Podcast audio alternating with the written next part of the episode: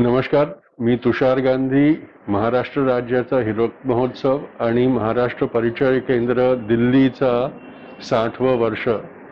ह्या निमित्ताने जे व्याख्यान मला ठेवली आहे त्याच्यात मला सहभागी करून घेतल्यासाठी मी आपला सगळ्यांचा आभार मानतो. आजचा माझा विषय आहे गांधी आणि महाराष्ट्र. माझे पणजोबा महात्मा गांधी मोहनदास करमचंद गांधी यांचा महाराष्ट्राबरोबर फार जुना संबंध होता. राजकोटला जन्माला आले आणि मोठे झाले. पण मुंबईला मेट्रिक करायसाठी पण आले होते आणि नंतर इंग्लंडला बॅरिस्टरी शिकायला जाण्यापूर्वी मुंबईहूनच त्यांना पाण्याच्या जहाज मधून मुसाफरी करून इंग्लंडला ते गेले होते आणि परतले पण मुंबईलाच होते. म्हणून मुंबई बरोबर त्यांचा जो एक संबंध होता आणि महाराष्ट्र बरोबर तो आफ्रिका पूर्वीच्या काळापासून होता. त्यावेळी फक्त एक येण्या जेण्या जाण्याचं ठिकाण आणि व्यवसायाचं ठिकाण कारण जेव्हा त्यांनी त्यांची वकील वकालत सुरू केली तेव्हा पण त्यांनी मुंबई हायकोर्टमध्येच त्यांची पूर्व वकालतचं ठिकाण सुरू केलं आणि त्यांचा पहिला जो केस होता ज्या ज्याच्यात त्यांची फार मोठी फजायती झाली होती तो पण मुंबईच्या कोर्टातच झाला होता. आणि अशा पद्धतीनं महाराष्ट्र आणि मुंबई बरोबर त्यांची एक फार जुनी एक त्यांचं नातं होतं. आणि ते त्यांच्या पूर्ण जीवनात आफ्रिकाहून आल्यानंतर जेव्हा भारताच्या आझादीच्या संग संग्रामाचं नेतृत्व त्यांनी घेतलं तेव्हा पण महाराष्ट्राबरोबर त्यांचं एक नातं होतच. आणि शेवटच्या वर्षांमध्ये पण महाराष्ट्राबरोबरचं त्यांचं नातं अगदी टिकून होतं.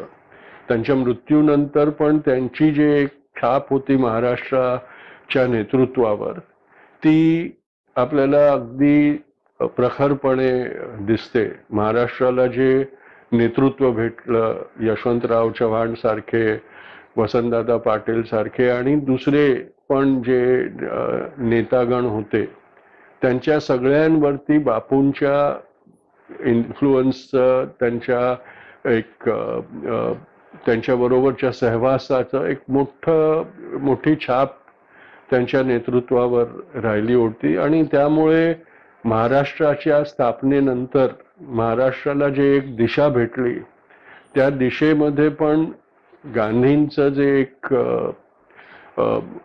त्यांचा इन्फ्लुअन्स जो होता तो फार प्रखरपणे आपल्याला यंदा यंदापर्यंत तो दिसत राहिला.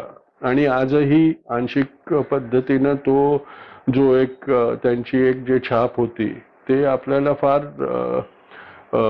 दिसून येते नेतृत्वामध्ये. आणि जे एक कल्पना आहे महाराष्ट्रात सगळ्यांच्या ला साथ घेऊन एक पद्धतीने राजवट चालवायची त्याच्यात गांधींची एक मोठी छाप होती. दक्षिण आफ्रिकेहून जेव्हा पण ते परत आले तेव्हा काही काळ त्यांनी मुंबई आणि महाराष्ट्रात काढला होता. पहिल्यांदा जेव्हा दक्षिण आफ्रिकेहून आले तेव्हा त्यांनी प परत मुंबईमध्येच आपला आपली वकालत सुरू केली होती.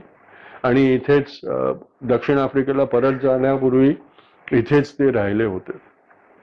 इथून परत दक्षिण आफ्रिकेला जाऊन तितकडच्या सत्याग्रहाचं नेतृत्व त्यांनी घेतलं होतं. आणि बावीस वर्ष दक्षिण आफ्रिकामध्ये लढत राहत राहिले होते तेव्हा पण भारतात आणि महाराष्ट्रात त्यांची कीर्ती राहिली होती आणि त्यांच्या साठीची जाण जाणीव पण इकडच्या नेतृत्वाला होती.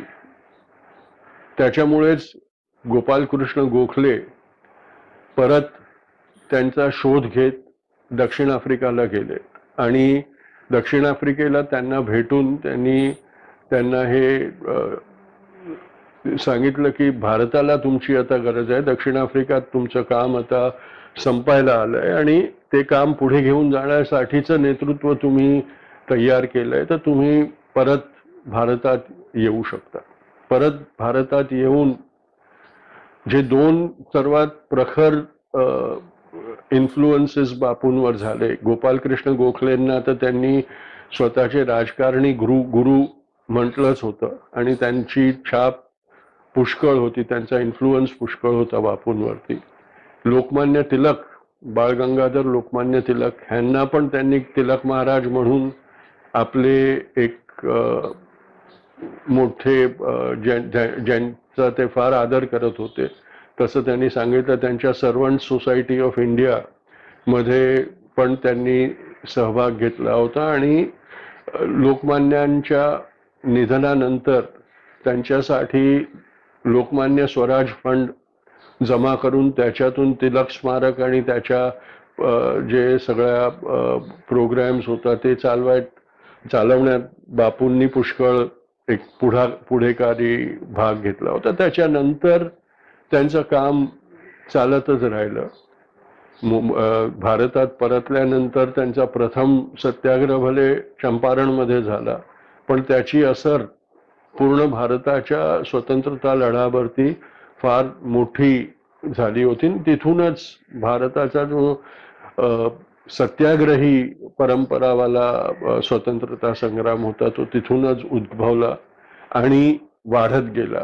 त्याच्यानंतर बापू गुजरातमध्ये स्थायी झाले. साबरमती आश्रम जरीही त्यांनी स्थापित केलं गुजरातमध्ये तरी महाराष्ट्रातून त्यांना सहकार्य तेवढंच भेटत राहिलं. काकासाहेब कालेलकर साने गुरुजी दादा धर्माधिकारी वगैरे पुष्कळ जे लोक अनुयायी त्यांना भेटले आणि सहकारी त्यांना भेटले ते महाराष्ट्रातून तिकडे जाऊन त्यांच्याबरोबर काम करत राहिले. नमक सत्याग्रह आणि दांडी कूच नंतर जे त्यांनी थोडा तिकडून साबरमती आश्रम सोडला आणि मग त्यांनी महाराष्ट्रात येऊन वसवाट केला आणि महाराष्ट्रात साई झाले. त्यांचा शेवटचा जो आश्रम होता सेवाग्राम तो विदर्भात वर्धाजवळ वर्धाजवळ सेवाग्राममध्ये त्यांनी बजाजांच्या सांगण्यामुळे तिकडे त्यांचा आश्रम ठेवला आणि तिथूनच त्यांच्या रचनात्मक कार्याची सुरुवात झाली. आणि त्या रचनात्मक कार्यामुळे आजही जे एक प्रकारे समाज समाजाचं कार्य करतायत आणि एक पुरा पुरोगामी विचार आणि नेतृत्व जे महाराष्ट्राला भेटले ते सगळे वर्ध्याच्या प्रयोगशाळामध्ये ज्यांचा आविष्कार झाला ते तत्व आणि ते फिलॉसॉफी आणि ते कार्यप्रणाली घेऊनच त्याच्यात वाढलेलं नेतृत्व नंतर महाराष्ट्राला भेटलं. आणि त्याच्यावर बापूंची फार मोठी एक छाप होती. महाराष्ट्राचं दुर्दैव हे आहे की बापूंच्या हत्येबरोबर पण महाराष्ट्राचा एक फार मोठा एक ओळख होऊन गेली आहे. कारण गांधी द्वेषाची ची जे सुरुवात झाली ते पण सुरुवाती महाराष्ट्रात सर्वात प्रखर प्रमाणे जितकं गांधींची स्तुती महाराष्ट्रात झाली तेवढीच तीव्र पद्धतीनं गांधींची जे चा जो द्वेष झाला त्याच्यातही महाराष्ट्राचा एका गटाचा फार मोठा हात होता. आणि एकोणीसशे अठ्ठेचाळीसमध्ये हत्या बापूंची करण्यात आली. त्याच्या पूर्वी जे ज्यांची नोंदणी झाली आहे त्याचे तसे बापूंचे हत्याचे प्रकार हेही महाराष्ट्रातच घडत आले. एकोणीसशे चौतीसपासून गांधींची हत्याचे प्रयास सुरू झाले. चौतीसमध्ये पुण्याला त्यांच्या गाडीवरती हातगोळा फेकण्यात आला. त्याच्यातून बापू वाचले.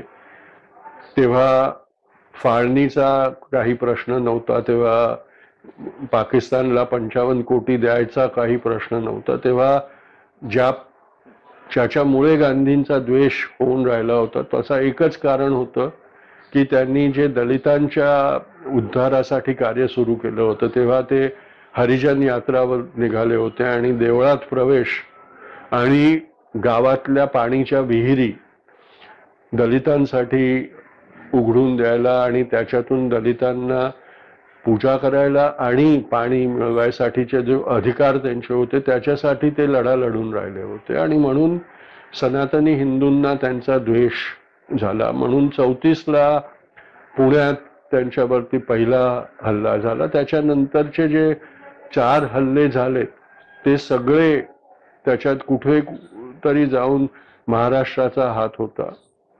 त्याच्यानंतर पंचकेनीला बापूंवरती हल्ला झाला त्याच्यात नथुराम गोडसे आणि नारायण आपटेचा हात होता. नंतर वर्धेला आश्रमातून ते जेव्हा जिन्हाबरोबर गोष्टी करायला येत होते निघाल्या मुंबईला तेव्हा त्यांच्यावर हल्ला केला करण्यात आला. त्याच्यात पण नथुराम गोडसे आणि पुण्याच्या मंडळीचा हात होता हे सिद्ध झालं होतं. त्याच्यानंतर एकोणीसशे सेहेचाळीसच्या नंतर चे जे हल्ले झाले त्यांच्यावरती त्याच्यातही त्यांची गाडी डिरेल करायची एक त्याचं षडयंत्र पकडलं गेलं होतं जेव्हा ते पुण्याला जात होते. त्याच्यानंतर वीस जानेवारीला दिल्लीला जो परत त्यांच्या प्रार्थना सभेतच हल्ला करण्यात आला. त्याच्यातही शेवटी मधु- नथुराम गोडसे आणि जे पुरी त्यांची टोळी होती त्यांचा हात सिद्ध झाला होता. आणि मग तीस जानेवारीला त्यांची हत्या केली गेली. त्या हत्येत जे सहभागी झालेत ते सगळेच महाराष्ट्रातले होते. महाराष्ट्राचा ब्राह्मण गट जो होता ज्यांनी बापूंच्या द्वेष पुष्कळ वर्षापूर्वीपासून सुरू केला होता. ते त्यांचाच हात सिद्ध झाला होता. काही त्याच्यातून सुटले काही काहींना शिक्षा झाली. पण तो जो एक द्वेषाचा प्रकार होता तो पण तितक्याच प्रखर प्रमाणे महाराष्ट्रात चालू राहिला. आणि जसं बापूंच्या इन्फ्लुअन्समुळे महाराष्ट्राचा राजकारणाला एक एक दिशा भेटली आणि त्याला एक एक फिलॉसॉफी भेटली तसंच गांधी द्वेषाला पण महाराष्ट्रातूनच एक प्रकारे ऊर्जा भेटत राहिली आहे आणि ते फार प्रखरपणे दिसत राहतं की कशा पद्धतीनं गांधींचा द्वेष चालून ठेवला गेला आहे. त्याचप्रमाणे आपण जर पाहिलं तर गांधींच्या कार्याला पुढे घेऊन जाणारं जे नेतृत्व पण भेटलं राजकारणी आणि जे समाजमध्ये रचनात्मक कार्य करणारं नेतृत्व होतं ते त्याच्यावर पण गांधींचा फार मोठा इन्फ्लुअन्स आपल्याला महाराष्ट्रात दिसून येतो. बाबा आमटेंचं जे काम कुष्ठरोग्यांबरोबरचं होतं आनंदवनची स्थापना आणि त्याच पद्धतीने साने गुरुजींनी जे समाज सुधारचं काम आणि शिक्षा व्यवस्थामध्ये जे काम केलं तिकडे महाराष्ट्राचा हे एक फार मोठा सद्भाग्य आहे. की पुरोगामी विचारचेचं नेतृत्व आणि समाज सुधारकांची एक प्रणाली जे महाराष्ट्रात भेटली ते बापूंच्या पूर्वीपासूनचा एक वारसा महाराष्ट्राला भेटला होता. आणि फुले आंबेडकर शाहू महाराज वगैरे साने गुरुजी बाबा आमटे असे कित्येक आपल्याला पुढारी भेटले समाजसेवक भेटले ज्यांनी महाराष्ट्रात एका पद्धतीने फार मोठं नवरचनेचं कार्य करून आणलं आणि त्याच्यात बापूंच्या पूर्वीचे जे नेतृत्व होते त्यांना सोडलं तर सगळ्यांवरती कुठून कुठे आणि कुठे आपल्याला गांधींची फिलॉसॉफी आणि आयडिओलॉजीचा एक इन्फ्लुअन्स फार मोठा प्रमाणात दिसतो. आणि म्हणून असं सांगण्यात काही खोटं नसेल की गांधींच्या डेव्हलपमेंटमध्ये गांधींच्या विस्तारामध्ये गा गांधींचा जे नेतृत्वाचा एक प्रकार होता त्याच्या डेव्हलपमेंटमध्ये महाराष्ट्राची फाळणी नकारू शकत नाही आपण. आणि महाराष्ट्राची रचना पूर्वीपासून जे एक प्रकारे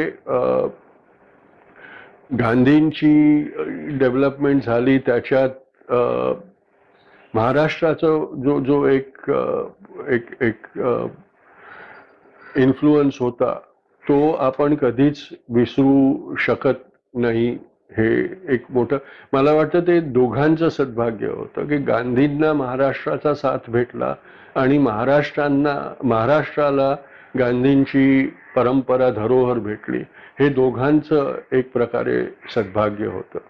मी म्हटलं की गांधींच्या हत्येबरोबर पण महाराष्ट्राचा एक एक एक रिश्ता होता. आणि त्याचं पण एक कौतुक असं आहे की शेवटच्या वर्षात जेव्हा गांधींनी पाहिलं की त्यांच्या स्वप्नाचं भारत त्यांच्या नजरेसमोर खंडित होऊन राहिलं होतं तेव्हा शेवटी शेवटी त्यांच्या जीवनकाळात पहिल्यांदाच त्यांच्यामध्ये एक निराशा वृत्ती दिसायला लागली होती. आणि जो माणूस नेहमी हे सांगायचा की मी एकशे पंचवीस वर्ष जिणा जी जगणार आहे आणि कार्यरत राहणार आहे. शेवटच्या वर्षांमध्ये तो मृत्यूची इच्छा करायला त्यांची सुरुवात झाली होती. आणि त्यांचे त्यांना ज्या पद्धतीचं इच्छा मृत्यू पाहिजे होतं ते पण महाराष्ट्राने त्यांना घडवून आणून दिलं.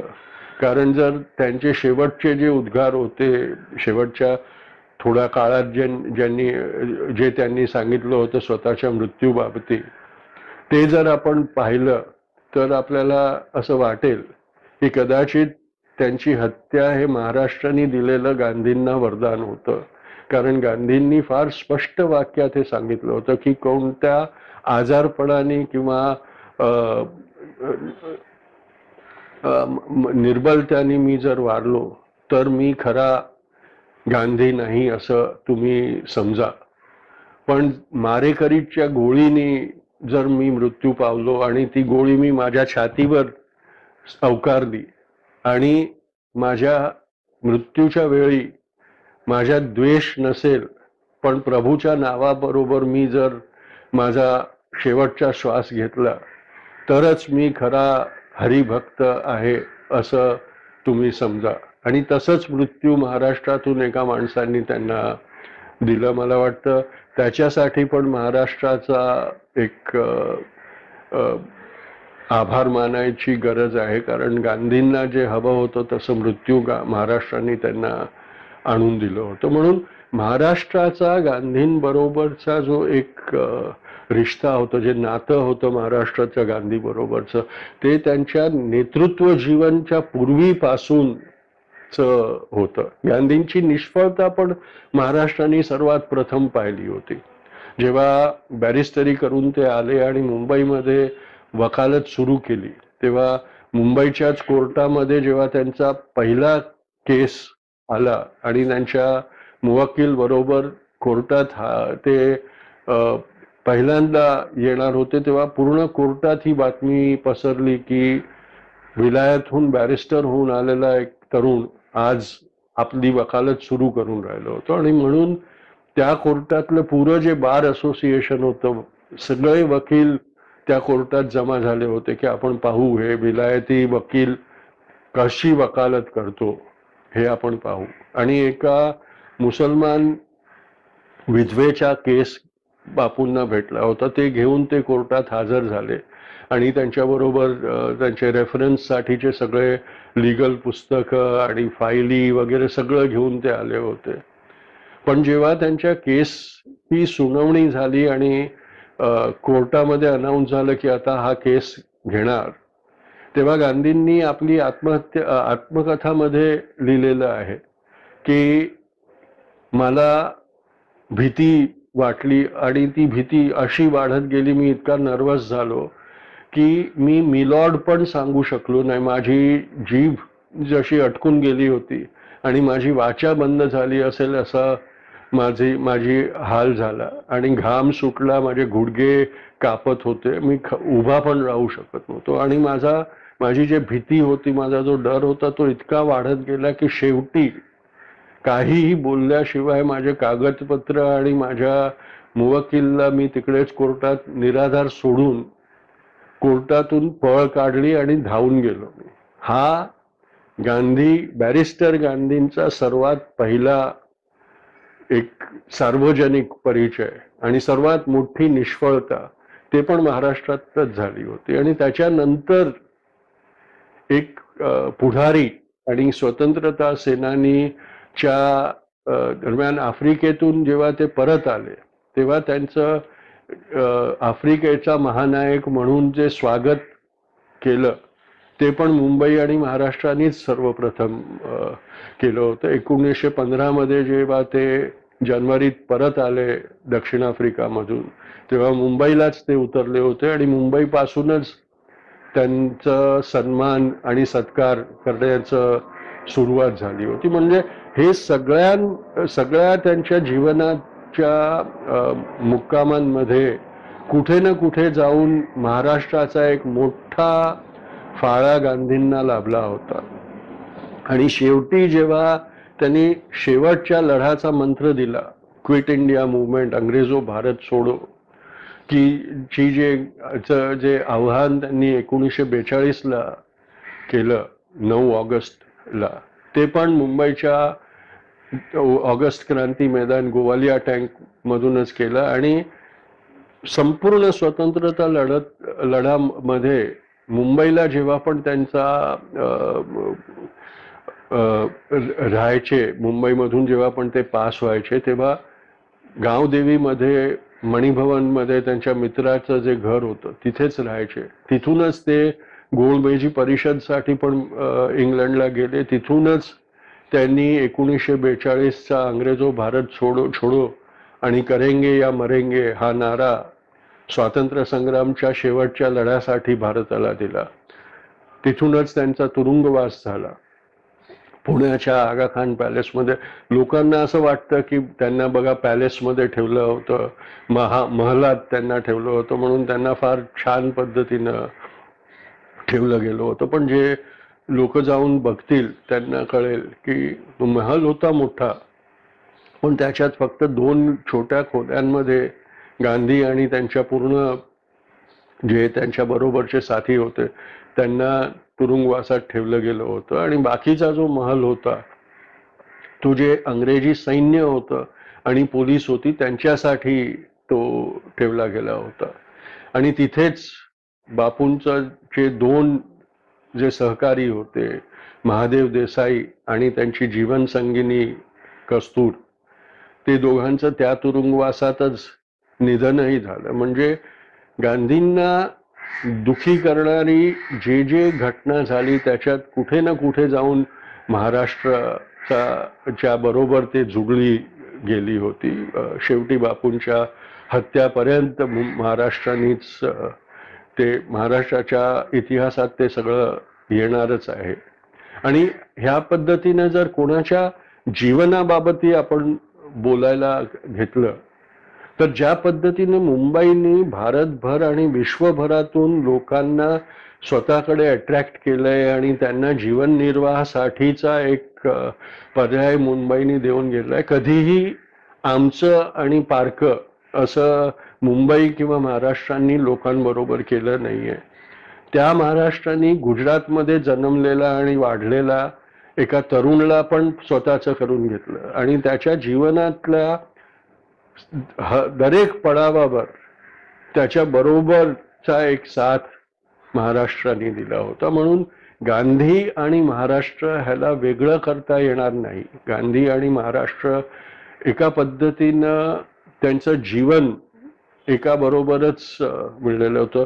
ते महाराष्ट्र संयुक्त महाराष्ट्र चळवळ नंतर जे महाराष्ट्राची रचना झाली त्या महाराष्ट्राला बघायला गेलो तरी आणि त्याच्या पूर्वी जे बॉम्बे प्रॉव्हिन्स म्हणून होता ज्याच्यात महाराष्ट्र गुजरात आणि पंजाब पर्यंतचा जो भाग एकत्रित होता त्या सगळ्यांमध्ये महाराष्ट्राचा गांधींवर आणि गांधींचा महाराष्ट्रावर एक फार मोठा इन्फ्लुअन्स अनडिनायबल इन्फ्लुअन्स आपल्याला दिसून येतो. आणि अशा पुष्कळ गोष्टी आहेत. दांडी कूचची गोष्ट केली आज सहा एप्रिल आहे. आजच्याच दिवशी एकोणीसशे तीसला गांधींनी दांडीवरती दांडीच्या गावात समुद्राचं वरून मीठ उचलून अंग्रेजांना चुनौती चुनवती दिली होती. आणि असहकार आंदोलन परत सुरू केलं होतं. त्याच्यानंतरचा जो नमक सत्याग्रह झाला तो पण इथूनच झाला होता. आणि दांडी कूचमध्ये गांधींनी जे ऐंशी लोक आपल्या बरोबर घेतली होती आश्रमातून त्याच्यात पण महाराष्ट्राचे कित्येक लोक होती ज्यांना गांधींनी आपल्याबरोबर घेतलं होतं. काकासाहेब कालेलकर रांचा मुलगा सतीश कालेलकर त्या ऐंशी लोकांमधून एक होता. आणि तसे दुसरे पण महाराष्ट्रातून पुष्कळ गेले होते. नवग्रहाचा पण एक मोठा वारसा महाराष्ट्रात दिला गेला होता. महाराष्ट्रात मुंबईत आणि महाराष्ट्राच्या दुसऱ्या कित्येक गावात आणि शहरात नमक सत्याग्रह केला गेला होता आणि जे पूर्ण जे एक आपला समुद्र तट आहे तिथे जिथे जिथे कुदरती मीठ पकवलं जातं त्या सगळ्या जागेवरती महाराष्ट्रांच्या महाराष्ट्राच्या त्यावेळेच्या नेतृत्वाने नमक उचलून ते सत्याग्रह केला होता. त्याच्यानंतरचा तुरुंगवास यरवडात बापूंना करायला लागला ते पण महाराष्ट्राची एक जेल होती. हिंद भारताच्या स्वतंत्रता संग्राममध्ये जेवढा पण तुरुंगवास बापूंनी भोगला हे एक वेळा सोडून सगळेच तुरुंग महाराष्ट्रात होते. ते यरवडा तुरुंग असू द्या ते मुंबईचं तुरुंग असू द्या आगा खान पॅलेसला ज्याला तुरुंग बनवलं होतं ते असू द्या ते सगळे महाराष्ट्रातलेच होते. आणि त्याच पद्धतीनं अंग्रेजांनी जे बापूंना शिक्षा केली ते पण त्याच्यात पण महाराष्ट्राचाच एक एक भाग त्याच्यामध्ये होता. आणि गंमतीची गोष्ट ही आहे की महारा बापूंनी कधी यरवडाला तुरुंग म्हणून हे केलं नाहीये. त्यांनी जर तुम्ही त्यांचं वाङ्मय वाचाल तर तुम्हाला माहिती पडेल की जेव्हा पण ते तुरुंगात होते यरवडामध्ये तर ते यरवडाला तुरुंग सांगत नव्हते यरवडाला मंदिर सांगत होते आणि स्वतःच्या तुरुंगवासला ते तपश्चर्या सांगत होते. आणि दरेक तुरुंगवासात त्यांनी लिहायचं आणि वाचायचा जो यज्ञ केला होता त्यांनी ते सांगितलं होतं की हे जे वेळ मला भेटली आहे ती मी माझ्या ज्ञानाच्या संवर्धनासाठी करणार आहे.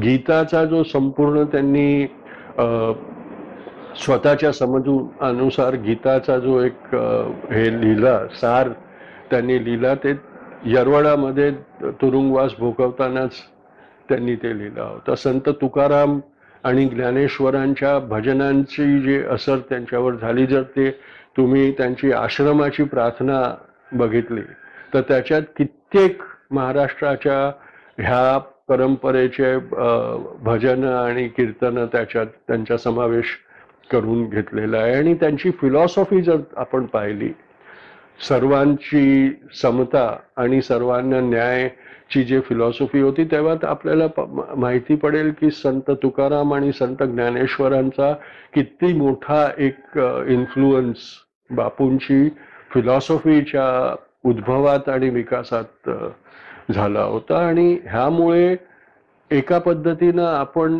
असं सांगू शकतो की महाराष्ट्र गांधींचा गुरु पण होता आणि महाराष्ट्र गांधींचा शिष्य पण होता. त्यांनी गांधींना शिकवलं पण पुष्कळ आणि महाराष्ट्राला गांधी कडून शिकवण पण पुष्कळ भेटली. तुम्ही ते समाजवादी नेतृत्व पाहिलं किंवा जे काँग्रेसचं नेतृत्व होतं ते पाहिलं. तर तुम्हाला दिसेल की गांधींचा इन्फ्लुअन्स आजपर्यंत नकारता येत नाही. इतका प्रखर इन्फ्लुअन्स मनु मनुष्याचा इन्फ्लुअन्स त्याच्या जीवन काळात असतो. पण ज्या मनुष्याचा इन्फ्लुअन्स त्यांच्या मृत्यूनंतर पण वर्षानुवर्ष आणि कित्येक दशकांनंतर पण आपल्याला दिसून येतं आणि जिवंत दिसून येतं. ते एक मोठं महान हे असतं त्या सफलता असते. त्या आयडिओलॉजीची आणि त्या त्या आचरणाची. आणि ती आजही आपल्याला दिसून येते महाराष्ट्रात. कितीही गांधी द्वेष केला गेला कितीही गांधी विरोध केला गेला पण गांधींचं महत्त्व सांगण्याशिवाय तो होऊ शकत नाहीये. ते आजचा एक सत्य आहे. आणि ते पण आपल्याला महाराष्ट्रात तितकंच प्रख प्रखर पद्धतीनं दिसून येतं. जेव्हा आज ऑफिशियली गांधींच्या मारेकरांची स्तुती करायची एक चेष्टा आपल्याला दिसून येते तिथे आजही सामाजिक समस्यांवर गांधी आणि आंबेडकरच्या इन्फ्लुअन्सवरून ते आ, त्याचा हळ काढायची एक कोशिश आणि प्रयत्न आपल्याला महाराष्ट्रात होताना दिसतो. ही एक मोठी चुकीची एक धारणा आहे की गांधी आणि आंबेडकरांमध्ये एक वैमनस्य होतं द्वेष होता एकामेकाचा. हो त्यांच्यामध्ये वाद होता. त्यांच्यामध्ये ते एकामेकाबरोबर असहमत व्हायचे. पण बाबासाहेब आणि गांधींमध्ये द्वेष नव्हता दुश्मनी नव्हती. ती दुश्मनी आणि द्वेष गांधी यांनी आंबेडकराच्या आंबेडकरांच्या ज्या अनुयायी आहेत त्यांनी स्वतःचं महत्त्व कळून द्यायच्यासाठी तो द्वेष उत्पन्न केलाय आणि त्याला वाढ दिली आहे. पण जर आपण पाहिलं तर बाबासाहेब आणि गांधींच्या जीवनकाळात त्यांचा त्यांच्या द्वेष दिसत नाहीये. हे एक किस्सा मी सांगून माझं हे जे प्रवचन आहे मी संपवीन. कारण मला वाटतं की आज महाराष्ट्रामध्ये ज्या प्रकारचं एक वातावरण आहे आणि राजकारण आहे आणि ज्या पद्धतीनं गांधी आंबेडकर द्वेषला प्रोत्साहन दिलं जातंय त्याच्या सा- सा- साठी हा जो एक किस्सा आहे ते सांगण्याची फार मोठी गरज आहे आणि ही हे हा जो किस्सा आहे तो गांधी हत्यानंतरचा किस्सा आहे. आणि हे ज्यांनी ह्याच्या बाबती नोंद करून ठेवली आहे ते असे होते की ज्यांनी जीवनकाळात कधीही असत्याची नोंद केली नव्हती किंवा खोटं सांगितलं नव्हतं. कितीही ते खोटं त्यांच्या स्वतःच्या गरजेसाठी बरं असलं तरी ते खोटं सांगत नव्हते. आणि प्यारेलाल नय्यर जे होते त्यांच्याबरोबर हा किस्सा झाला होता. आणि मी त्यांच्या मुखी तर हे ऐकू शकलो नव्हतो पण त्यांचं जीवनचरित्र लि- लिहिणा लिहिणाऱ्या ज्या ज्या बी आर नंदा होता त्यांनी हे मला सांगितलं होतं. आणि हा किस्सा गांधींच्या हत्येनंतरचा होता की एक दिवस प्यारेलाल नय्यर दिल्लीमध्ये कुठे जात होते तेव्हा मिनिस्टरांची एक गाडी येऊन त्यांना रोखलं. आणि त्यांना त्या गाडीत बसायला सांगितलं गेलं. ते बसले तेव्हा त्यांना दिसलं की त्याच्यात बाबासाहेब जे तेव्हा लॉ मिनिस्टर होते ते बसलेले होते. आणि त्यांनी त्यांच्या लग्नाची कुंकुम पत्रिका प्यारेलाल नय्यरला दिली. आणि त्यांनी ते त्यांना सांगितलं की गांधींनी हे सांगितलं होतं की ज्या लग्नात मुलगा किंवा मुलगी आपल्यापेक्षा दुसऱ्या पर जातीच्या मुलगा किंवा मुलगी बरोबर लग्न करणार आणि त्याच्यात आपला जो हे जाती प्रणाली आहे त्याच्यात जे उंच निंचचा भाग आहे त्याच्यात जर मुलगा किंवा मुलगी उंच किंवा नीच म्हणजे मुलगा नी खालच्या जातीचा आणि मुलगी वरच्या जातीची किंवा मुलगी खालच्या जातीची आणि मुलगा वरच्या जातीचा असला तर तशा लग्नात मी जाईन आणि त्याच्यात मी आशीर्वाद देईन. तर बाबासाहेबांनी प्यारेलालजींना सांगितलं होतं की मी लग्न करायला जातोय मी एका ब्राह्मण मुलगीशी लग्न करायला जातोय आणि मला हा विश्वास आहे की माझ्या लग्नात गांधी आले असते. म्हणून मी तुम्हाला कुमकुम पत्रिका गांधींचा वारस आज तुम्ही आहात म्हणून मी तुम्हाला कुमकुम पत्रिका देतो. आणि गांधींचा प्रतिनिधी म्हणून तुम्ही माझ्या लग्नात यावं अशी माझी इच्छा आहे. आणि त्यांनी बाबासाहेबांनी प्यारेलाल नय्यरला कुमकुम पत्रिका दिली परंतु त्या कुमकुम पत्रिकेवर नाव मोहनदास करमचंद गांधी लिहिलं होतं की हा हा जो माझा माझ्या जे आमंत्रण पत्रिका आहे ते मी गांधींना देतोय. पण ते नाहीत म्हणून तुम्ही त्यांचा एक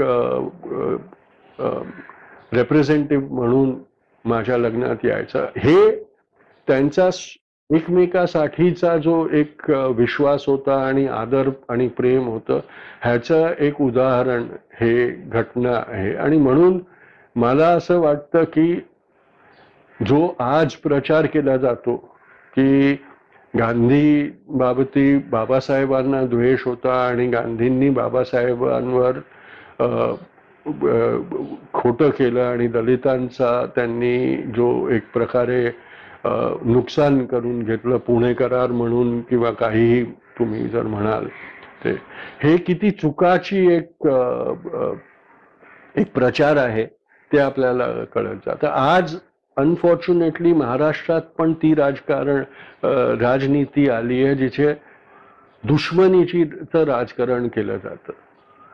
राजकारणात आणि जेव्हा राजकारणी पक्ष असतात त्याच्यात विचारांचा भेद असू शकतो आचरणाचा भेद असू शकतो. पण जेव्हा महाराष्ट्र झालं तेव्हाचं जे आपण नेतृत्व पाहिलं तर आपल्याला कळेल की सत्ता पक्ष आणि विरोध पक्षांमध्ये जे आर्ग्युमेंट्स व्हायच्या त्या असेंब्लीमध्ये व्हायच्या. पण असेंब्लीच्या बाहेर त्याची दुश्मनी कधीच आली नव्हती. तो गांधींचा एक मोठा इन्फ्लुअन्स होता. आज महाराष्ट्रात आणि भारतात जर काही दोष आला असेल तर हा एक मोठा दोष आलेला आहे की आता वैमनस्य म्हणजे नैतिक दुश्मनी आणि एक प्रकारे द्वेष एकामेकाचा ट्वेंटी फोर सेवन होऊ राहिला आहे आणि ते बदलायला हवं. आणि ते जर बदल बदलायला हवं असेल तर त्याच्यासाठी गांधी आणि आंबेडकरचं जे नातं होतं ते एक प्रतिकात्मक नातं जर महाराष्ट्राने ओळखलं तर ही जी एक नवीन प्रणाली आपण सुरू केली आहे त्याला रोकायला कारण त्या प्रणालीमुळे समाजात पण द्वेषाचा प्रचार फार जोरात केला जातो आणि स्वमा समाजाचं पण विघटन करण्याची कोशिश फार सफळ होऊन राहिली आहे. म्हणून महाराष्ट्राने आपला जो एक परंपरा आणि वारसा आहे. तो गांधींचा असून द्या तिलकांचा असून द्या गोखलेंचा असू द्या किंवा बाकीचे जे सगळे नेता आपल्याला भेटले फुले आंबेडकर शाहू हे सगळेच जे आपल्याला भेटलेत. त्या सगळ्यांची जी परंपरा होता त्याचा जो एक निष्कर्ष आहे प्रेम आदर आणि शांतीचा. तो महाराष्ट्राने कधी विसरला कामा नये. कारण जर तो विसरला गेला आणि आपण ते सोडलं तर त्याच्यात आपलं आणि राज्याचंच नुकसान होणार आहे. शेवटी मला ही संधी दिली गेली. त्याच्यासाठी मी सर्वांचा आभार मानतो आणि आपल्याला सर्वांना एकच हे सांगू इच्छितो की सध्याच्या काळात मास्कची वापर करा आणि म्हणूनच हा जो शेवटचा हे आहे त्याच्यात मी माझा मास्क परत घालतो. आणि स्वतःची आणि समाजाची सुरक्षा करा.